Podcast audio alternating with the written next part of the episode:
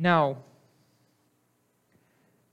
we're, we're, we're kind of taking a break from what we've been talking about for a while. I'm sure some of you are saying, Woo, we're not in the book of Matthew today. All right. And, and you, you're, you're welcome to feel that way. I, I, I understand that. Uh, today, though, we are going to be looking at Revelation 7 9 through 17. I'm sure then some of you are saying, Oh, no, not Revelation. Not that book. I don't want to talk about that book but I promise you it is going to be okay. As you turn there, the main thing I want you to keep in your mind is the fact that Revelation, a, a good chunk of it, is meant as an allegory. It is, it is metaphor, it is imagery used to convey messages to the churches that John is writing to. And so when we read a lot of it, we cannot just take it as literal facts. We must take it as something that is pointing to another idea. And so as we read today, we're going to see some of that at play, but, but more so, keep in mind that during this time, the churches are facing persecution from the Roman Empire. Christians are being hunted and killed. And so, in the midst of all this, John writes this message to God's church. If you are able, please stand for the reading of God's word today in Revelation chapter 7, verses 9 through 17. It says, After this I looked, and there was a great multitude that no one could count from every nation, from all tribes and peoples and languages, standing before the throne and before the Lamb, robed in white, with palm branches in their hands. They cried out in a loud voice, saying, Salvation belongs to our God who is seated on the throne and to the Lamb. And all the angels stood around the throne and around the elders and the four living creatures. And they fell on their faces before the throne and worshiped God, saying, Amen. Blessing and glory and honor and wisdom and thanksgiving and honor and power and might be to our God forever and ever. Amen. Then one of the elders addressed me, saying, Who are these robed in white, and where have they come from? I said to him, Sir, you are the one that knows. Then he said to me, These are they who have come out of the great ordeal.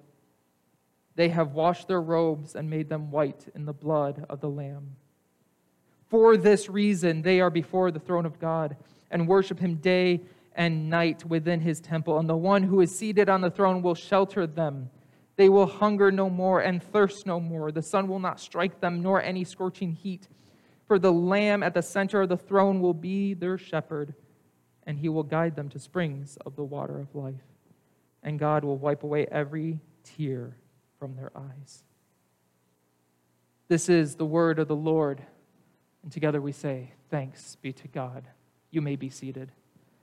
Heavenly Father, as we journey today on this very special day that we call All Saints' Day, Lord, please allow your Holy Spirit to come upon us and to work within our hearts and our minds to hear what you have given us to, to challenge us, to shape us and mold us, to learn more of what it means to live like Christ. It is in your name we pray. Amen. Now, how many of you have heard of this day called All Saints' Day? Right? A few. Okay, more than I thought. That's awesome. All Saints' Day. Uh, yesterday, also, I'm going to give a shout out because I know Pastor Jessica loves what was yesterday, and it's not because it was Halloween, it's because it was Reformation Day. Reformation Day is when Martin Luther went up to the church and nailed the 95 Theses to the door, which started a cascade of events that it was Halloween yesterday, too. Yes. My daughter is very adamant that I do not forget that. But he nails the 95 Theses to the door and it changes the landscape of the church forever. But then the day after, on November 1st, every year, it is All Saints' Day. And what that is, is a tradition going back many, many years where the church remembers those who have died in Christ, where they recognize that there are those who have died either in a peaceful death or in persecution, in martyrdom. and they want to give recognition to those who have gone on before them. They want to honor them. They want to give thanks for their lives. Because if it was not for them, they would not be where they were at. And so today, I want us to also take a break from everything that we've been doing, take a break from everything that's been going on in our lives, everything we've been talking about for the past couple of months, and rejoice and give God praise for the saints who have come before us. Because without them, we would not be where we are at today. And so we must give God praise for that. In fact, that's, that's the whole point. Now, some might think that All Saints' Day is where we somehow honor people, but they would be missing the greater depth of what it means to be a saint. In order to be a saint, they are ones who are, are constantly pointing to God with their lives. They have surrendered everything of themselves so that Christ might be magnified. And so, the, the point that I want us to narrow on today is that All Saints' Day is where we look to our elders, both past and present as real life examples of God's faithfulness to his people. If there is nothing else that we get today, this is what we need to understand that everything that we read about, everything that we hear about, the stories that we are told about those who've come before us are meant to magnify God's glory and greatness, to show his steadfast love and care for his people. And we set this time aside to honor those people who've died because they've helped point us to Christ. And so, as we look at the book of Revelation, what we must first see here is that actually at the beginning of chapter 7, we have the, the section where it's the 144,000 that are sealed. And what is going on here is that God is beginning to punish the earth. He is beginning to bring storms and chaos upon the earth. But before he does that, he says, I'm going to protect my people.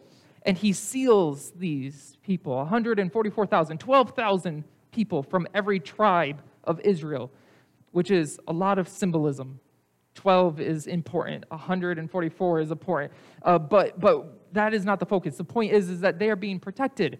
God is saying, You will not suffer in the things that I'm going to do on this earth. But immediately following that, we come to the rest of the people who have been following God. And what we see is that these are people who were not protected, people who were not spared, people who died. And here we have a host, a multitude that no one could count standing before the throne of God. Now, you would think that because they had heard the promises that God gave. We read about the promises. We know about the promises where God says, I'm going to protect my people.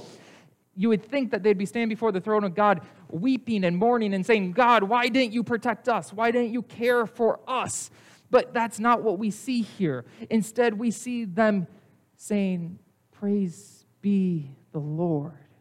Salvation is God's. Look at verse 10 with me. It says, Salvation belongs to our God who is seated on the throne and to the Lamb. Instead of throwing a fit, instead of being frustrated or angry, saying, Why, God, did you not seal us as well? Why weren't we one of those 144,000? They're saying, Praise be God, because He is bringing about salvation. Because salvation is not just a one time moment, salvation is not just a, a shallow thing about being spared from the present trouble. Salvation is all encompassing, and what they are experiencing here is such a deeper, more broader, lasting salvation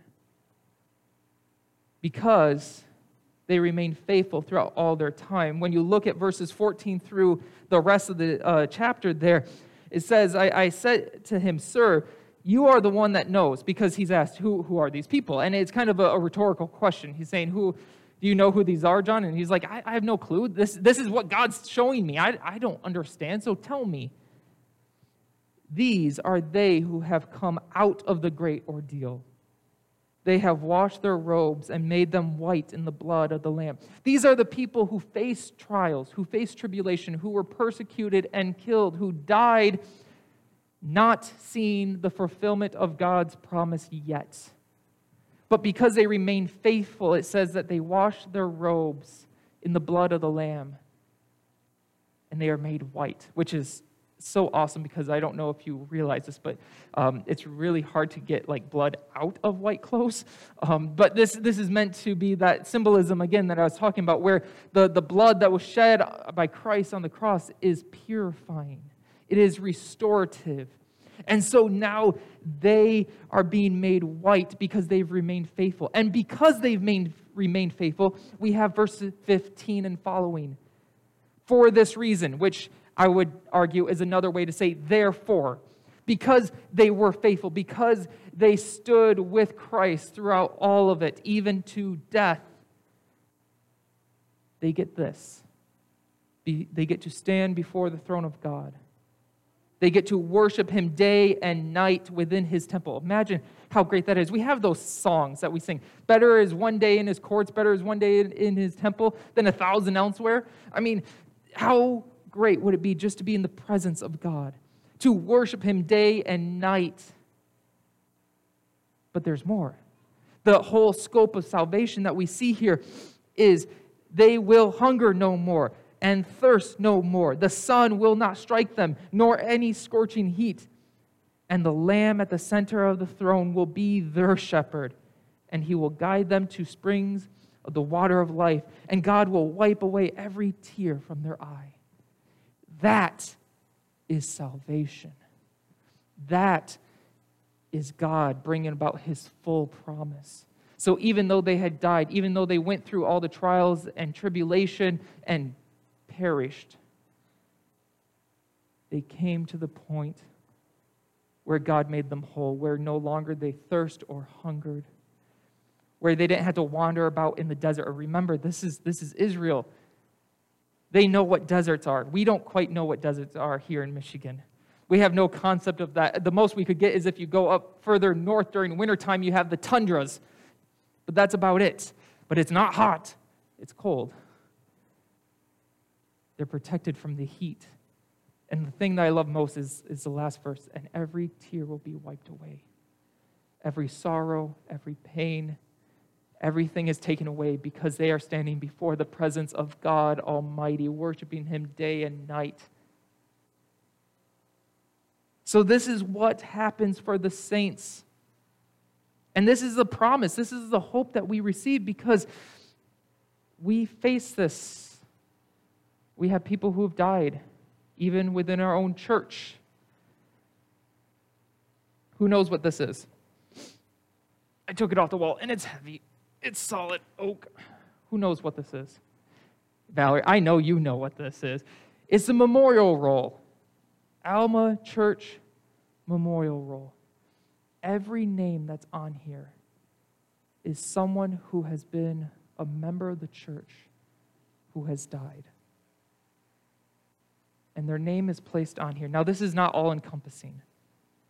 I'm kind of sad that it isn't.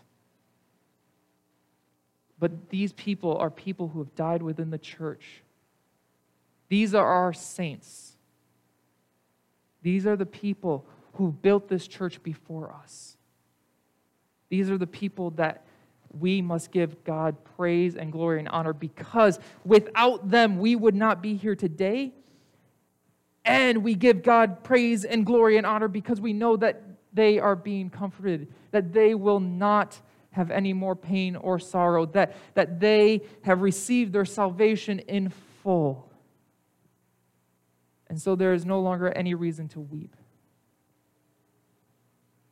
So I want us to look at the saints. I want us to, to understand the, the impact of what this means for us. And first of all, we, we become a part of this. We, we recognize the faithfulness of God by first reading about the saints because we have the internet, because we have technology at our disposals, super, supercomputers in our pockets, we have no excuse not to read about those who've come before us. There's so many resources out there, so many books, and so we should take the time to read about them. One of them that I've been getting into lately is it's the, the book of saints. And there's about five books in this collection. They go throughout history. And these are the early, the early era. So this is immediately following Christ. These are people from like 130 AD.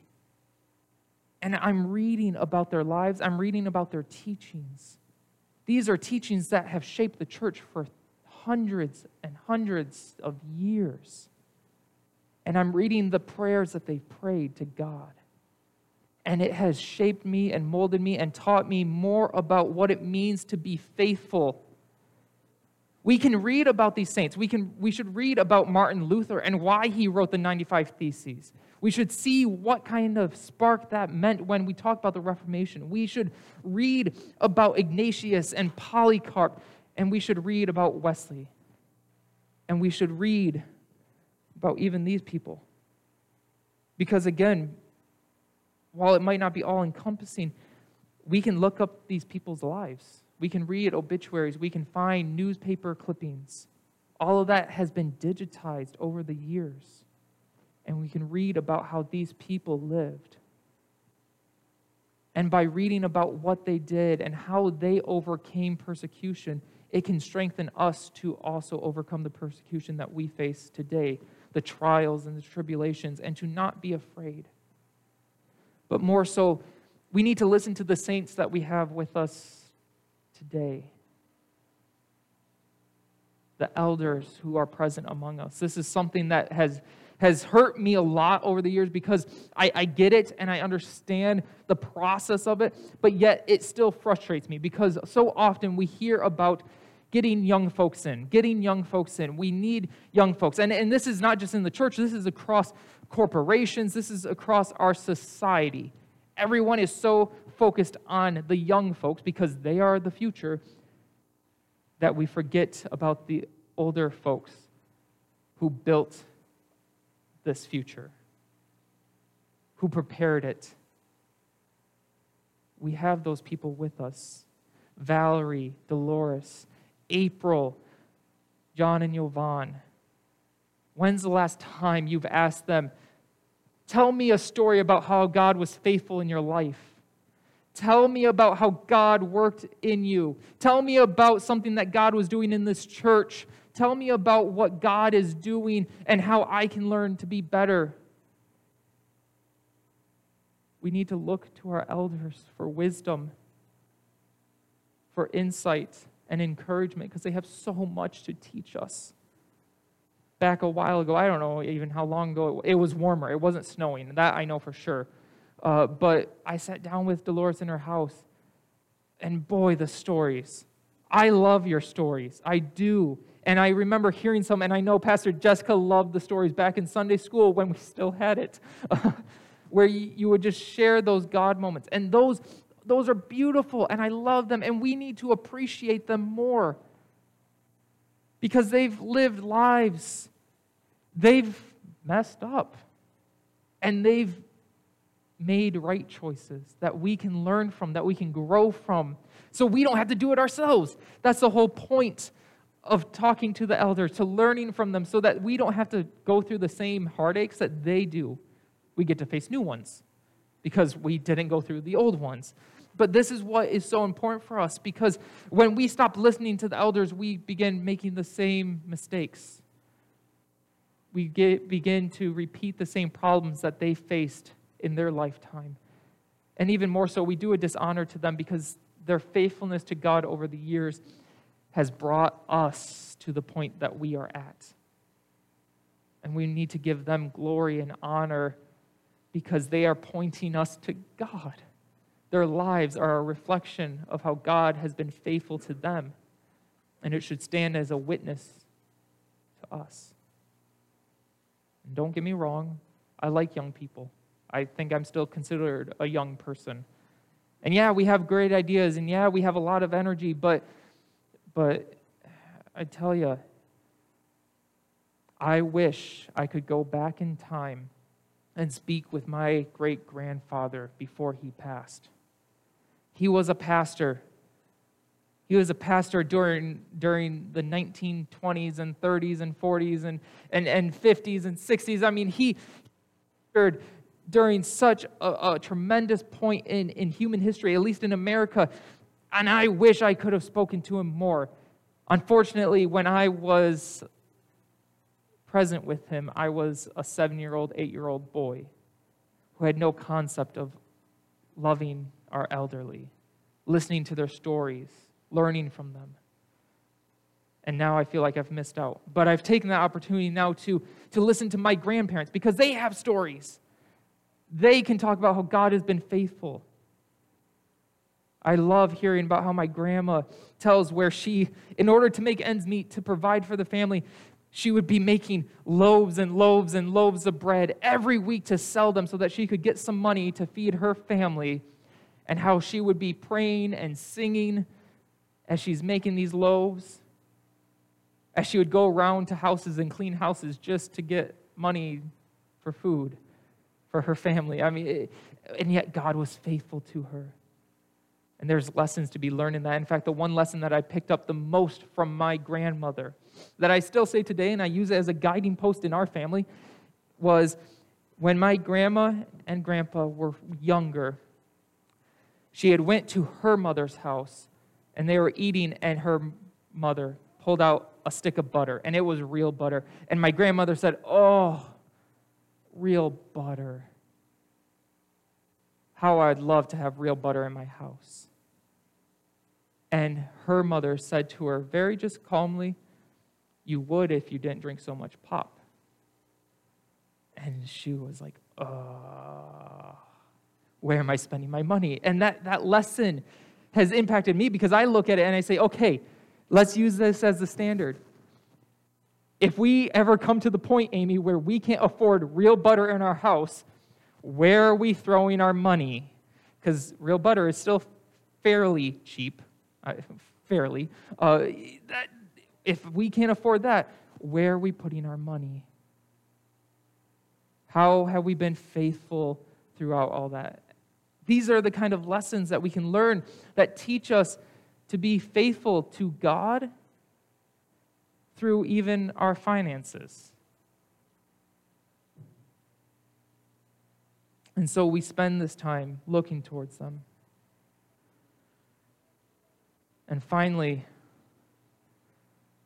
we learn about God's faithfulness, His love, and His kindness by learning to be like the saints. Now, this one, you might be wondering, like, how do I become a saint? I mean, back again when I was when when I was not knowledgeable about all of this, when I had no understanding about it, I began to say, okay, a saint is, is someone like Mother Teresa, or a saint is like Martin Luther, or they're, they're old and wrinkly and have long gray hair, and they've been out in the desert where they've done nothing for their lives except pray and read scripture. Like, I had no recollection of what a saint truly was. And here's the funny thing the word for saint is the same word that is used for holy, sanctified, set apart. The word for saint is just the noun for the same word that is used as a verb to describe, or an adjective, sorry, English, adjective to describe holy, sanctified, set apart. So a saint is one who is holy, sanctified, set apart. And when you begin to talk about that definition, then you begin to say, okay, well, Christ calls us to be holy, sanctified, set apart. Christians are to be holy, sanctified, set apart. We are called to not be in the world, we, or we are called not to be of the world, but in the world. We are supposed to not be like others. We are supposed to be the reflection of God. And so, as Christians, we should naturally then be working towards and living towards this idea of being a saint. And I don't know where this got lost in our culture, but even Paul, as I've read now throughout the letters, he talks about all the other Christians as saying, and, and those saints, be in prayer for those saints. And, I, you know, and this is the, at the beginning of the church. So, how in the world do they have saints already then?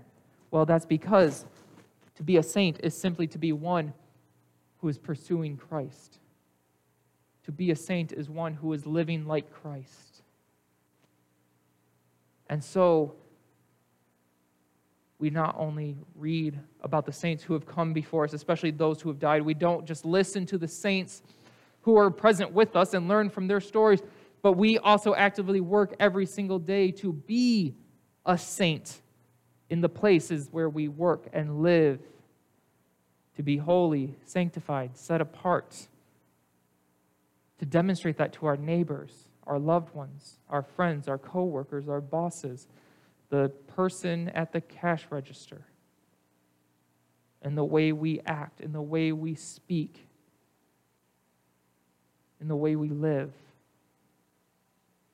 We become a saint when we pursue Christ with all of our heart.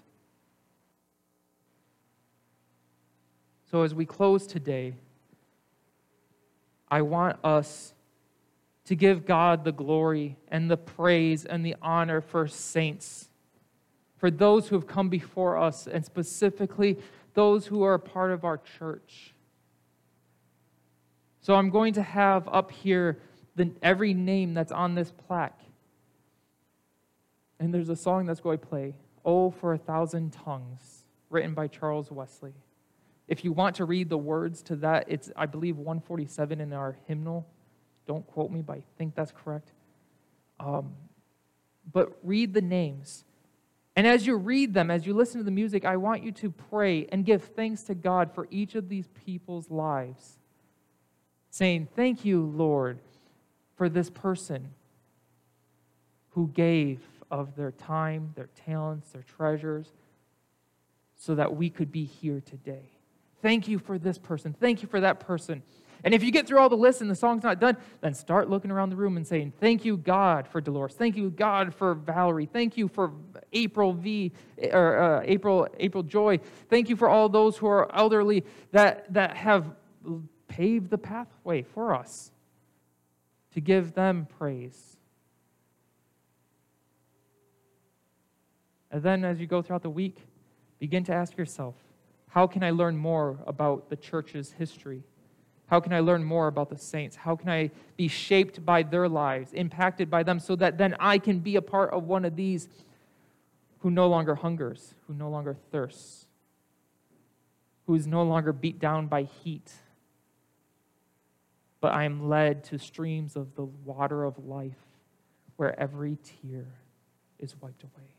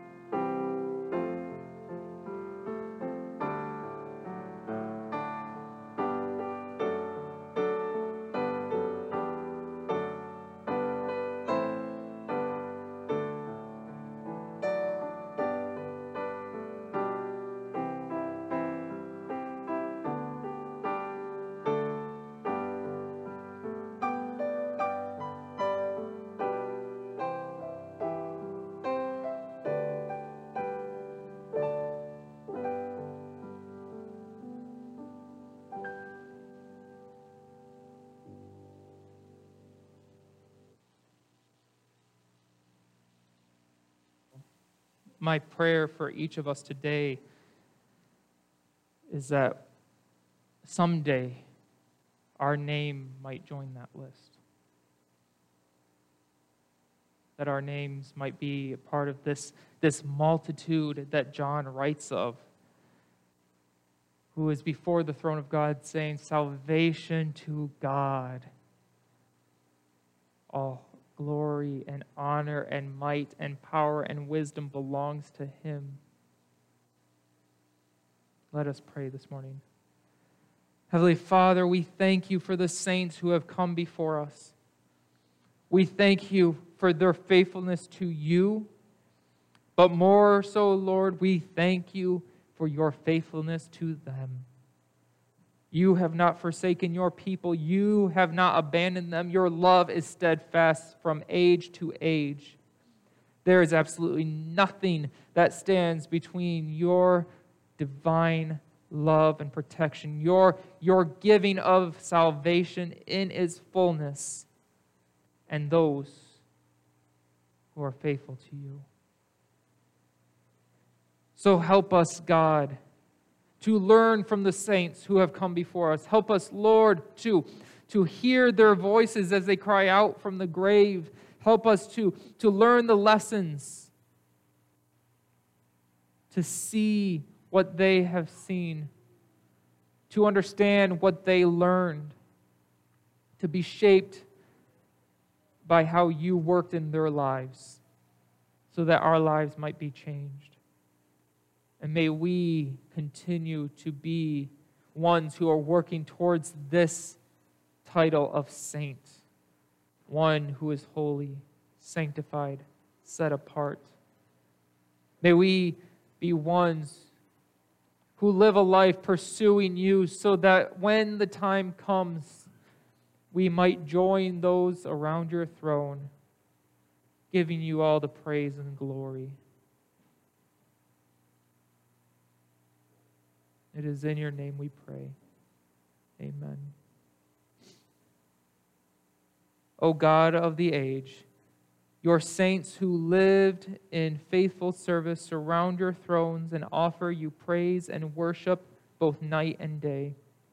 May we, your saints on earth, join our voices with theirs to proclaim your rule of righteousness and peace, which comes to us through Jesus Christ now and forever. Amen. I now send you out into your communities to make Christ like disciples. Go in the grace of God. God bless you.